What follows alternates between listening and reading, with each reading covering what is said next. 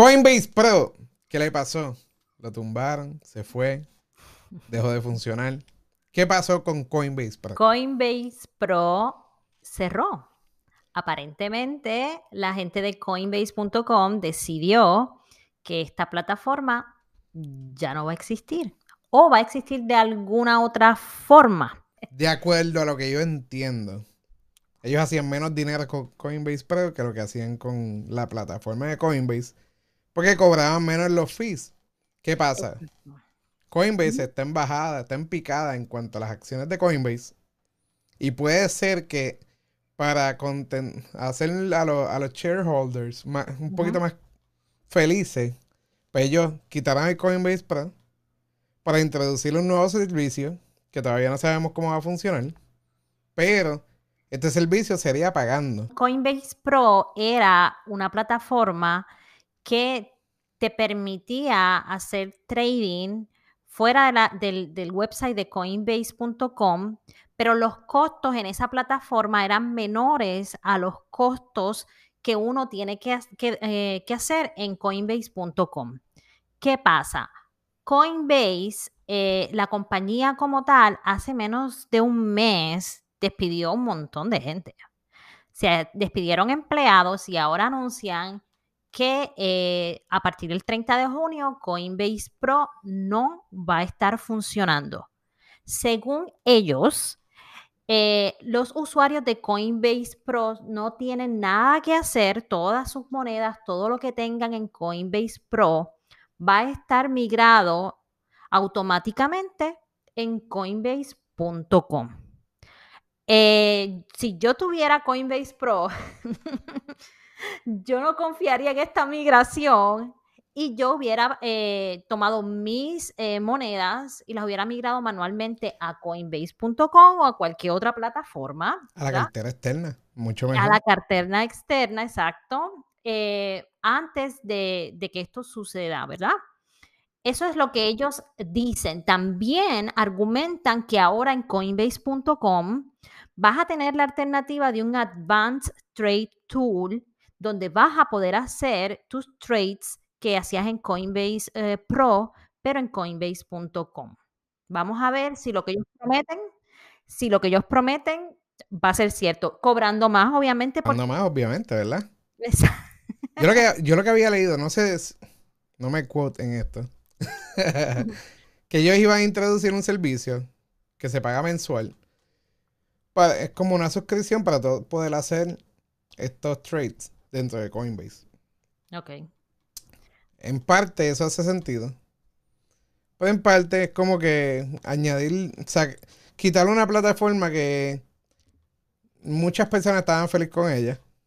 Porque los cargos eran menos.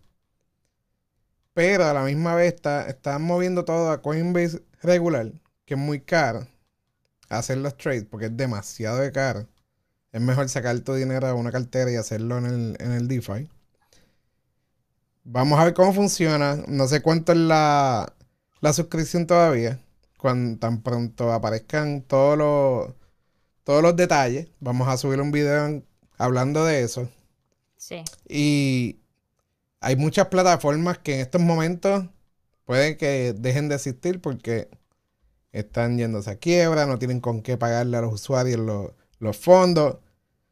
Hay una, hay muchas de ellas que son las más grandes, como FTS, Coinbase, eh, Binance.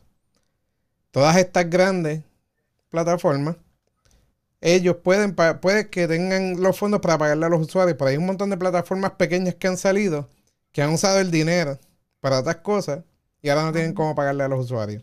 So, tienen que estar pendientes en cuanto a eso.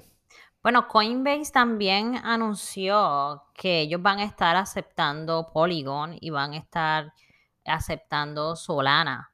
Así que yo creo, ¿verdad? Que si esta nueva forma, ¿verdad? De, poder pagar utilizando Polygon y Solana realmente funciona, entonces ahí los precios de los fees van a ser mucho más cómodos. Ahora, no me sorprendería que los precios del soft de Solana o de Polygon dentro de esta plataforma de coinbase.com sea un poco más alto que cuando lo utilizamos en otros exchanges. Siempre los hacen así.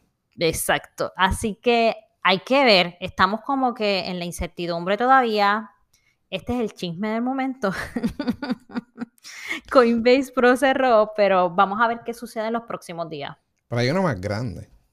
¿Cuál es el otro chisme? Cuéntame. Y no es chisme, es simplemente que está pasando. Este Celsius ah, aguantándole el dinero a la gente. Todavía. Todavía. Eh, eso les da a ver que uno no puede confiar 100% en ningún exchange. No. Tienes que confiar en ti mismo, tener tu dinero en tu cartera. Y usar múltiples plataformas. Es necesario utilizar múltiples plataformas, múltiples wallets. No pongas todos los huevos en la misma canasta. no. En otras palabras.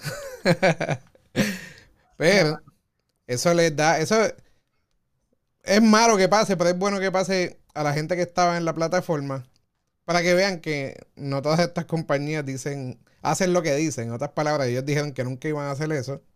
Y como que lo hicieron, so, ahí les da a ver que uno no puede confiar en estas compañías. Sí. No con tu dinero, no son tus llaves, no es tu dinero. Eso es lo que te da a ver eso. Yo lo he mencionado mil veces aquí, lo vuelvo a repetir. Cripto es un mercado infiel. No se le puede ser fiel a ningún proyecto, a ningún exchange. Uno tiene que invertir, agarrar tu eh, profit, tus ganancias y nos vemos. Y la otra cosa que pasó, que está pasando también, que esto está moviendo los precios de Bitcoin hacia abajo completamente, es que lo, la mayoría de los miners que tenían almacenes llenos de miners estaban pagando electricidad, le deben mucho dinero a las compañías de electricidad, están perdiendo dinero porque hicieron préstamos para poder comprar las máquinas.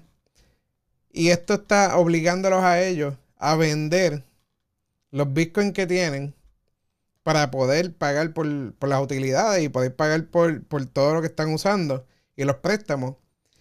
Y están, algunas de ellas están a un punto que están a punto de irse a la quiebra. Y todo porque el precio bajó. Ellos estaban haciendo las matemáticas con que el precio se iba a quedar en los 50, los 60 mil dólares. Y lamentablemente, pues estamos en los 20 mil dólares. Y eso no está produciendo la misma cantidad de dinero que estaba, que estaba produciendo en aquel momento. No, hay que muchos de estos miners también hubo como que un boom de tener estas, como ellos le llaman, las granjas, las granjas de minería de criptomonedas eh, hubo un boom de que lo hacían eh, con sistemas de, placas solares, ¿verdad? Pero esos sistemas también hay que pagarlos, no es como que un sistema de eso cuesta 100 dólares. Y muchos de ellos para poder tener estos sistemas de placas solares para ser un poco más ecoamigables, ¿verdad? Porque siempre está este asunto y esta discusión de la energía que se necesita para, eh, para las criptomonedas estas, esta instalación cuesta miles y miles de dólares y usualmente se hacen préstamos para poder tenerlas. Así que encima del préstamo del lugar que estoy utilizando o del préstamo que hice para comprar todas mis máquinas para minar, también el que hice para tener a mi disposición estas placas solares, no tener que pagar eh, electricidad en cierta forma, pero tengo que pagar ese préstamo que prácticamente si no eres rentable, eh, es mucho, mucho dinero. Mucho, demasiado dinero que tienen ahí que tienen que gastar. Y si eres usuario de Coinbase, muchos hitos. Vamos a ver qué sucede en los próximos días. Así que con esto los dejamos ahora mismo. Vayan a los demás videos.